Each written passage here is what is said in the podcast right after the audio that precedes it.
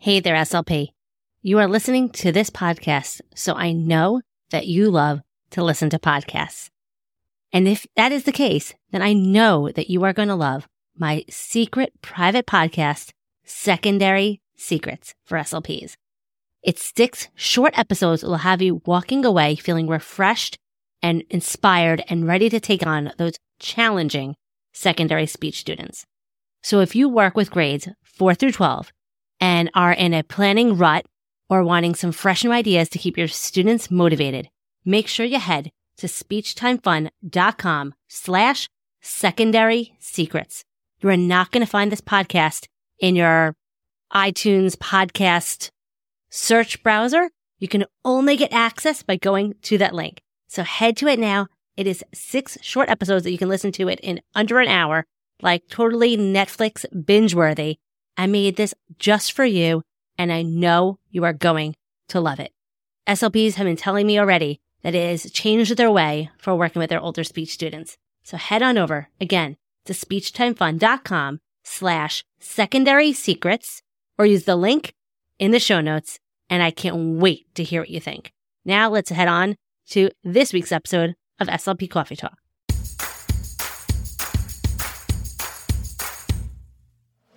You are listening to SLP Coffee Talk. I am your host, Hallie Sherman, and I am a licensed speech language pathologist who is in the trenches working full time in a public school in New York. I'm the author of the blog and Teachers Pay Teachers store, Speech Time Fun, where I love helping other SLPs conquer the overwhelm and get back hours spent on prepping activities. I am here to help you be the best SLP you can be and have fun while doing it. Just like your morning cup of coffee, this podcast is just what you need to start the day or week. Let's jump into today's Coffee Talk.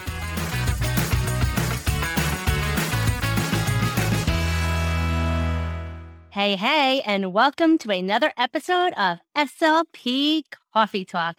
Today I have Catherine Whitcher, the Master IEP coach, to talk all about IEPs and all that fun stuff that we don't really love to do but we got to do it anyway. So, Catherine, welcome to the show. Thank you for having me, Hallie. I'm so excited to be here and talk all things IEP because we do need to make it more fun and joyful because IEPs can change a child's life. We all know that. So I'm excited to talk strategies to make that happen. Yeah, so tell us a little bit about you and your journey into becoming a master IEP coach. Sure. So I'm a special needs sibling. I'm a former special education classroom teacher. I taught for a few years, but I was teaching by day and I was coaching parents by night. And that led into teaching parents and schools how to work together. Schools brought me in to do consulting. And long story short, for the last 20 years, I've been traveling the country helping IEP teams build IEPs that work in the real world. So a few years back, people said, Can you teach me to do what you do? And I told them no for a really long time. I was like, No, no, I don't know. I, I don't know how to teach you to do what I do. I just do what I do. But I built the Master IEP Coach mentorship. And that's really where I took all my tools for 20 years and I sat down and I structured it and, and put it together. And so we have hundreds, almost thousands of master IEP coaches now across the country that are using these collaborative strategies. And it's all about, of course, we, we talk about keeping child focused and we talk about, you know, making sure that we're being compliant in our IEPs, but there's more than that. When we change a child's IEP, we change their life, we change a family's life, and it's possible to do this collaboratively and creatively. And that's really what the Master IEP Coach Mentorship focuses on. And those are the some of the strategies that I'm going to bring to you guys today. Oh, I'm so, so excited because I find, especially in the schools, because SLPs can work anywhere, but in the schools, the IEP is what guides our instruction and our ability to even work with that child. So, what are some of your best tips for making sure that everything is covered that needs to be covered in an IEP? So, I love to start in a different place than most people. So, I'm looking at a parent input statement. Every state has them and they're labeled something different depending on what software you're using, what district you're in, what kind of your jargon is in your district. A lot of times it's called parent educational concerns. But I like to use that section as a parent input statement. Now, a lot of times I'm talking with teachers and I'm helping them gather this information from the parents. I'm talking to parents and I'm telling them how to participate in, in getting their parent input statement in there. I would love to have more of our speech therapists and communication teams really digging into this because this is the key for learning and relationships and digging in at a whole other level. I don't like that speech is put to the side. It's kind of like, well, we have our program and then it's like, and there's services over here for speech. And I'm like, no, no, we need to bring all of this in. When we talk equal IEP team member, I'm talking everybody, and that includes parents and professionals. So in that parent input section, that parent educational concerns, a lot of times it's a drag. Like parents are like, I don't know, I'm concerned about, you know, my child can't sit with anybody at lunch. Is that a valid concern? 100%. But we need to look at what are the goals in that, or what are the family's goals outside of the school system, saying, you know, I want to be able to go on vacation. I want to be able to go to Target and not have meltdowns. I want to be able to do those things. When we have great parent input, it gives speech therapists a great place to say, okay, I've got to focus because we all know there's 99 things or more that you could be working on with every student. So parent input is where we start. It's where I, I would love to have your listeners go, Oh, I've never thought of looking there to get the answers to what to come next or build a relationship with the parents to figure out how we can enhance that section of the IEP. I love that. I love that eh, by getting to know more about what their goals outside of school. And like you wouldn't even think that a parent struggling to take their child to Target can give us targets to work on in school. Like, I, I, love that just having that open dialogue with the parents and families. And I love it working collaboratively and as a team. How can we help this family achieve their goals? I love it. Absolutely. And that's exactly where, you know, you said, what are the strategies? Like, where should we start? And then I go, okay, so now let's look at those goals and let's make sure that those goals are real world goals meaning that we're actually going to use them both short term and long term, that they make sense the time that students have with a dedicated speech therapist is limited. We need to get real smart and prioritize what are we going to do during that time that's going to have the biggest impact. I just heard a statistic um, this weekend. Uh, we had our Master IEP Coach Leadership Weekend, and we learned a lot of cool things and we had an SLPA who was talking, and she said that if a child only worked on their speech goals during speech time, it would take an average of 84 years for them to get to a basic communication level. And I was like, um, holy guacamole. what? Like, like when you put a number on it like that, I'm like, oh my goodness. Okay. So um, yeah, let's just take this next level then. So we talk about real world IEP goals. We're talking about things that the entire team can support you on to move this child forward. And this is a perfect time to kind of remind everybody that the entire purpose of an IEP is not just provide an appropriate public education. Everybody knows that one free and appropriate public education. It's what causes all the tension in special education because we're you know, always negotiating that, like what's appropriate in that. But it's also to meet a child's unique needs and to prepare them for further education, employment, and independent living. And I didn't make it up. It's in the purpose and findings of IDEA law. And then this is where I say, I'm not a lawyer. I'm just where to look. Disclaimer. I'm just telling you where to look. Been doing this a long time. I can tell you exactly where to look. So as a speech therapist looking like, oh, like my job doesn't have to just be the same thing over and over, that we really can customize, make this unique, and look at this further education, employment, and independent living, even in kindergarten. We're saying, like, okay, what's going to be the long term impact of this goal? Like, does it make sense? And how can I make sure that I'm using my expertise in the best way that I can help the child and then help the team help the child? So, this is more of a whole team approach in language. I love it because I find so often like I'll be working on something, that the teachers are working on something, but we're not doing it together because we don't have the time to actually communicate about it. Or I will say that they've mastered it, and the teacher's like, "Well, no, they haven't." Like it's there's so many. Everyone's so busy sometimes that we don't have the time to collaborate, which is really what our students need. It's yeah, us working it, together to for that common goal of their success. It, and so here's here's your time saving hack as a, as speech therapist. Okay, when we go to that parent input statement, when you can get on board, and most teachers are trying to pull information from parents, they just haven't structured it or formalized it, and that's something we love to do as master IEP coaches, kind of st- like formalize this process to make sure that parents are having input on all areas: academics, functional, social, emotional, communication, relationships, employment, all of these things that we're getting this information on there. So, yeah, a lot of times it does feel like we're doing a lot of great things, but they're kind of isolated. It's like speech is working on this and OT is working on that and teachers working on this. And we've isolated those areas of need instead of saying, here's the child. And we all know that if we could come together and work on goals, we would learn that you would see that the child would reach their milestones faster, that they can go kind of deeper into those skills. So instead of having many things that we're doing a little bit on, let's have a little bit of things that we're doing a lot on and watch the child just flourish and experience success. I love it. And I'm a huge advocate of less is more, like less goals. Let's focus what they really need at this moment. Like, yes, there's so many things that we can work on, but you got to start somewhere. So, what advice would you give to someone who's like, how do you decide what to even work on? So I, I, go back to saying what is going to have this biggest impact both inside and outside of the classroom? Because part of the team working on goals means that we need to include parents in that part. So again, so let's go back to this target example, right? So we know that there are families that quite honestly, will not go to Target or any other type of store. Yeah, we have all of these, you know, we can pick it up and we can have two hour delivery. We can have that. But sometimes you just need to go to the store. It just is what it is. And so, if we pick a goal that we can work on, let's say waiting in line, like that's where the child wants that food item or that toy item, that item that they picked out, and putting it on the belt and waiting for it to be paid for, and then opening it up after it's paid for is like, oh my goodness, torture kind of thing.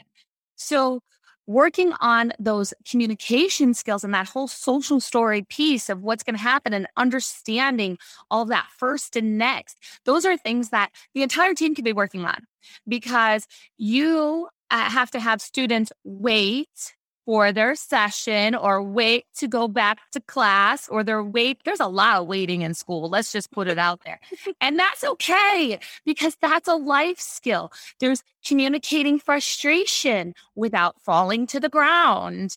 There or screaming right? How do we turn that scream into the like i'm frustrated and and i want this right now. I'm looking at this bigger picture and then breaking it down. Now mom, dad, caregivers, they're going to naturally work on this skill out in the community in real time. So then you can have some great parent training in there of like, here, this is how we're prompting at school. This is how your child responds well to waiting at school. Now, it may not work in the community exactly the same. So let's talk about that if it doesn't. But just, you know, this is what I'm doing. This is the communication of the feelings or what they want or what they need, or even asking to know that they have to go to the bathroom when they're out in public. I mean, there's all different communication skills that are just throughout that entire process that mimic each other, meaning out in the community and in school. So anytime you can make that parallel and it's going to make a difference, that's where you're going to see the biggest leaps when you're working together. I love it. And that's what we want to. We our goal is our goal is one that for them not to even need us anymore. Our like especially as SLPs, like I know sometimes we want to hold on to them and say they're going to need us forever, but our goal is really to not be needed anymore and, and for them to have their independence. And I love it that by looking at it globally like that and looking at more what do they need in school and out of school and not just in school and academics, you're going to really get more bang for your buck. I, I love that. Absolutely. Uh, what advice would you give to someone who's really struggling with getting the team to work together to generate this IEP? So, one of the things that I love to have teams come together on is to really make sure that they're clear on who's responsible for what because a lot of the disconnect, a lot of the pushback of I can't do that or I can't add that in, it's because it feels heavy as a responsibility of something else to add onto your plate. So whether it's a speech therapist who's saying, let's work on this. And then in the classroom, you know, this could happen. And the teacher's like, whoa, whoa, whoa like I've got enough on my plate. And I know I've worked in the schools, right? I've seen, I've probably been the teacher that like runs after the speech therapist, like, okay, hang on, I just got one question and adding things on. And there, there's a lot of conflict and tension that happens when we're adding on responsibilities. I think we can all agree that we're there for the same reason. We're there to help this child become an effective communicator, to be as independent as possible, to do all of that. But the tension happens when we're overstressed and on overload. So if you can step back and say, okay, so here's the parent's vision and here's what's happening and here are the struggles and here are the things they love and here are the things that they're not so sure about. And then, okay, let's look at these goals and let's make sure that they're attached to the real world or they're going to have this meeting. And then we say, okay, so, like, what does this look like for implementation? Who's going to be responsible for what? Because it shouldn't all fall on the speech therapist, nor should it all fall on the classroom teacher. We've got children that are going to inclusion and they're supposed to have visuals and they're going to gym and then there's no visuals and they can't communicate. And then we have these meltdowns and all these things spiral out of control. So it's like we have to step back out of the chaos and say, what am I responsible for? What can I delegate? What can we cooperate on? And start to, to truly outline that I actually love to use the IEP for that process. I like to put it in writing. That's like putting it in stone, which, yes, we can erase it and redelegate and do those things.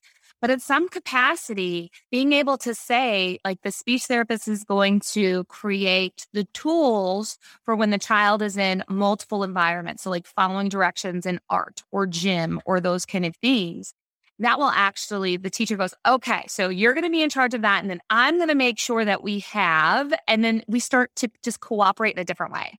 I love it. I love it that it's all together and ha- making sure it's in writing. And it's not up to that, that meeting in front of the parents to make those decisions. Like, got to do it ahead of time and be all on the same page before you get to the tape. Absolutely. Have the conversations of like, okay, we have the parent input, we have this, we, we're working on, you know, a lot of times people say, like, well, we have to write everything right at the IEP oh, okay, like that's where you might do your final documentation. But realistically, again, like let's just call it out. We all know that we're coming up with a plan, or we should be coming up with a plan that is flexible, that is in kind of that draft mindset of, okay, here's what we're thinking of going forward with all the information, with all the data, with all the things that we have. This is how it would look for implementation. Now let's go talk about it. I always say IEP meetings are not the time to bring up problems or things that are a surprise to anybody. Nobody should be surprised. The IEP table is a great mastermind place. This is the place where you get to be an expert and get creative and get excited about the things that a child could be achieving. I love it. I love it. That if you go in there with that sort of positivity, it's not stressful. It's just a meeting. Like you do it all the time. I love it. I love it. Getting so excited about the potential for this individual that you're creating this document for. It's not, don't look at it as paper. It's someone's academic success. And I love it. I love that positivity. It should be exciting. And that's one of the things that I'm going to be talking about in this upcoming school year a whole lot. Like this should be exciting. IEP goals feel like a ball and chain, just dragging you down when they're not meaningful. They're not attached to a celebration in the way of like, oh my gosh, look, they did it. Now they can. And you can see this joy. You can focus on those goals. I mean, I get it. Articulation. You're like, how many times? You know what? Celebrate it because maybe they're going to be able to say their sister's name now. And maybe they're going to be able to request their favorite food. And maybe they're going to be able to have a different type of communication and build relationships because of that boring articulation goal that you've worked on over and over and over. No, pair it up with some excitement and get ready because then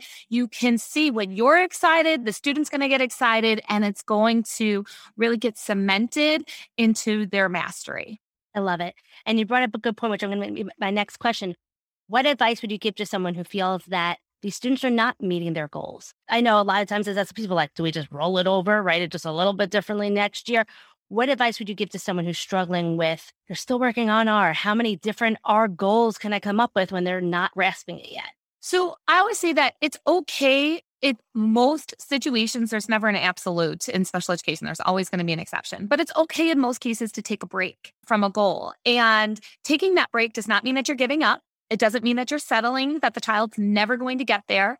A break can absolutely be documented in the IEP, as in there's no goal written for R in, the, in this IEP. However, this is on hold. We are coming back to it. We will be revisiting it in six months. And what that does is it takes the compliance out of that goal for those six months. I mean, think about the child's point of view. They're showing up to work with you for those 15, 20, 30 minutes with others, and they're failing and failing and failing and failing. I know that you feel like a failure when the kids are not meeting their goals. You're like, what else am I going to do? Like, yeah, we've been doing this 18 months and I'm going to have to report again that the data is not where it needs to be to say mastery. Well, the child feels the same way. And you know what? I don't want to show up to a job that I'm failing at every day. I, I don't want that. And neither does a child. So sometimes taking a break and letting them show up in a different area and giving them some success that they can build off of. And then as you have that momentum going, kind of reintegrating things back in and then maybe making it an official goal again a little bit later, that's okay. That's been a strategy that I've seen work hundreds of times. I love that. Love that. Make that child feel like coming to speech is for a different purpose. Maybe it's to work on just building confidence, building something. And then once they're building that confidence, work back on that R or whatever goal it may be. I love that integrating a, a break. And I love that analogy of like us going to work and not seeing success. Like, uh, it's so true. It's so, so true that we have to put ourselves in the perspective of our students sometimes and think how do, uh, they feel about the situation. Absolutely. Love it.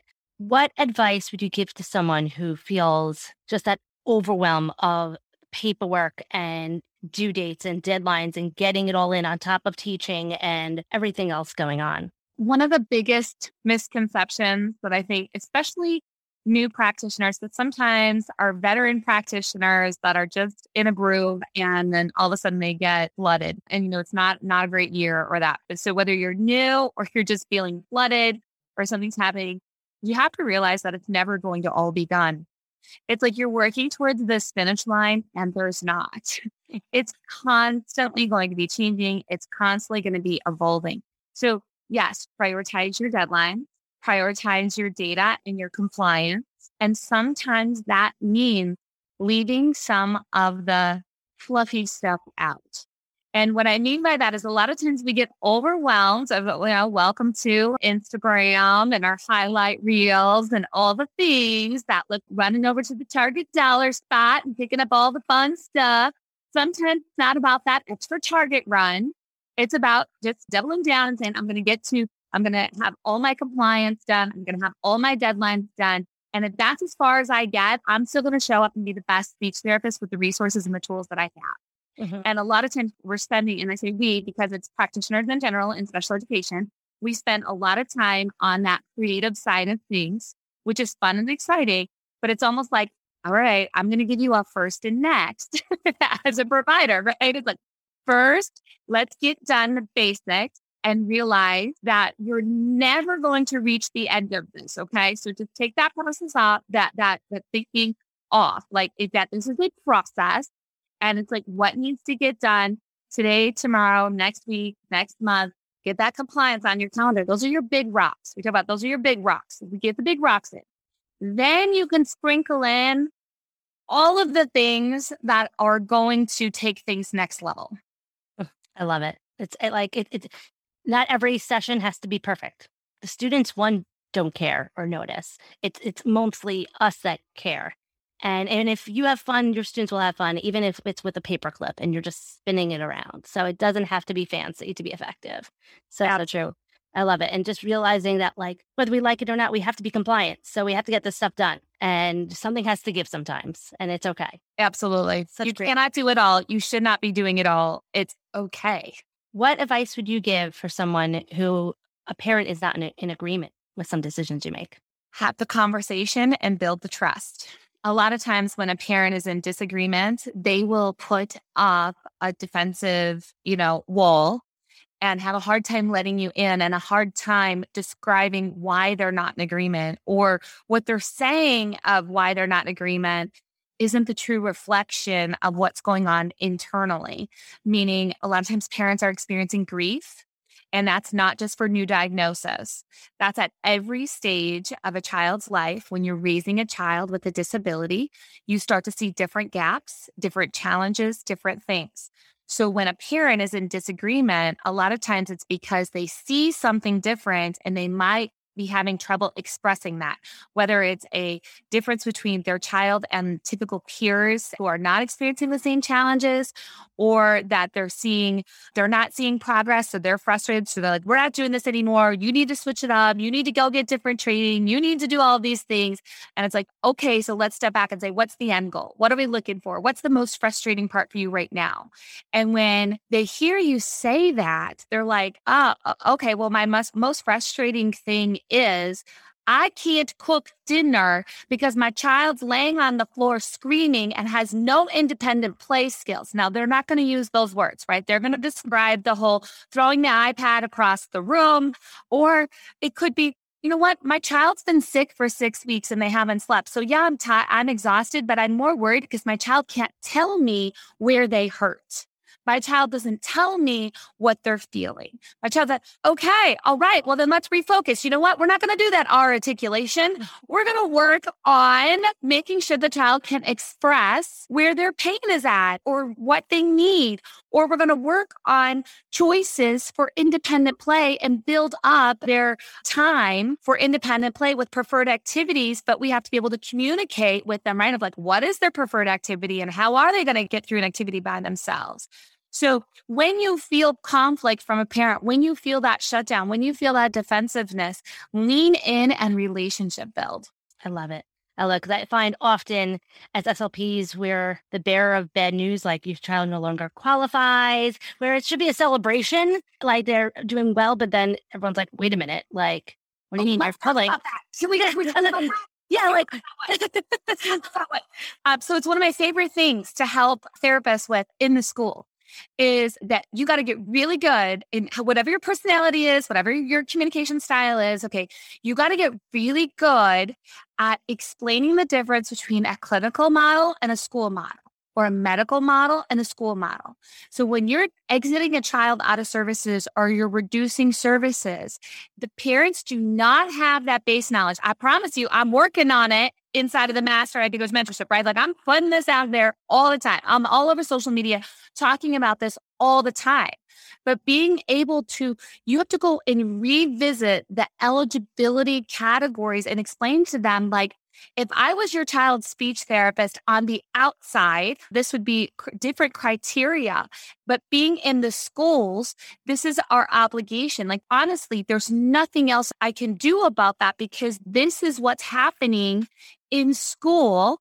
And you know what? We can check back at certain intervals. You can always exit a child from services and still have a check in 6 mm-hmm. months from then and give them some security that it's not just that you drop them in the middle of the ocean and we hope that they need help, that you'll be there. It's like there can be a check in with those things. So it's important for the parents to understand that difference.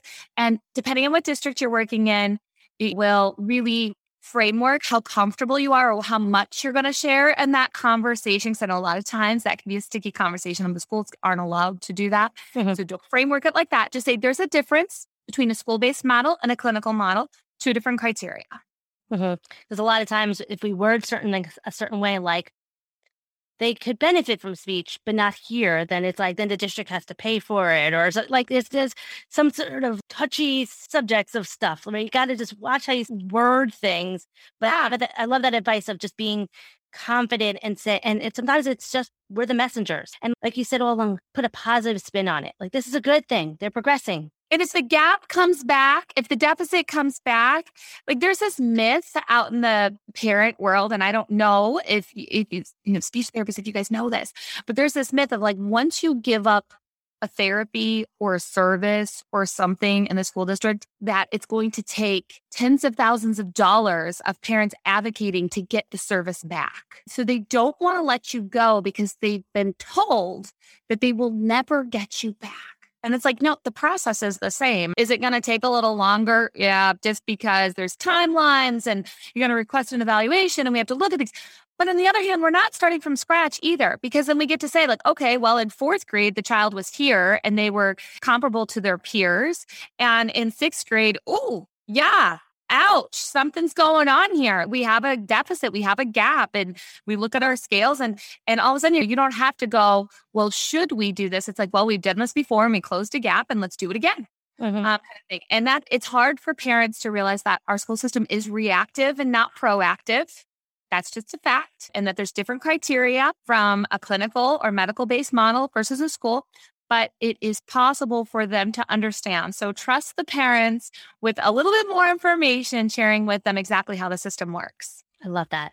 I love that. And without giving up for good. And, true because uh, I work with the older students and a lot of times we'll, you know, have a case that comes up through like the RTI process and they're like, they did receive speech in kindergarten first grade. Why did they drop it? And it's like, well, back then it might have been like a little lisp or an R and they caught up. And now there's other language based difficulties that were not present back then. So it's it's a different profile. You can't say what was that therapist thinking. It's this is a different child with different needs now. It's the same child, but just it's different age and different demands. And now we have to relook at this case again. And so I love it that it's it's it's, it's possible. Yeah, mm-hmm. I love it.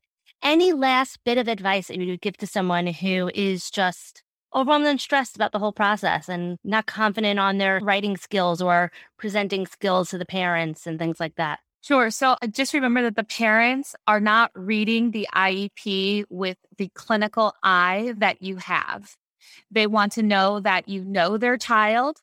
They want to know that you care about their child. They want to know that you are on their side and that you're going to help them reach these big goals of independence and being able to build relationships and communicate.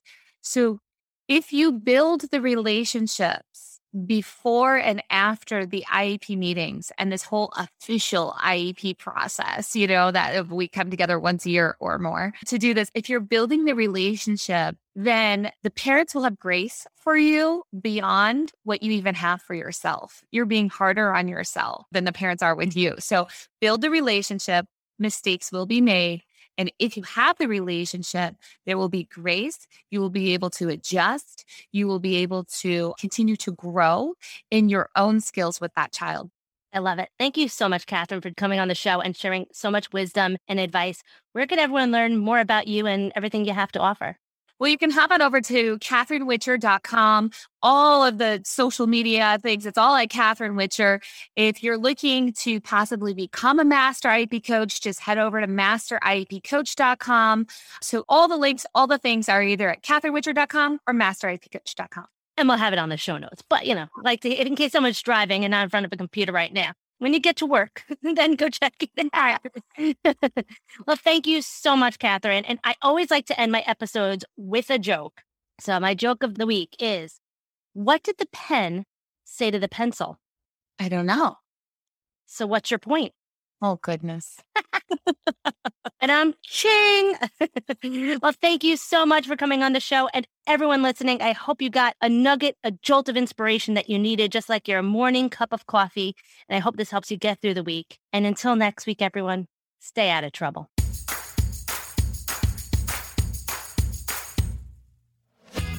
Thanks for tuning in for another episode of SLP Coffee Talk. You can find all of the links and information mentioned in this episode at www.speechtimefun.com.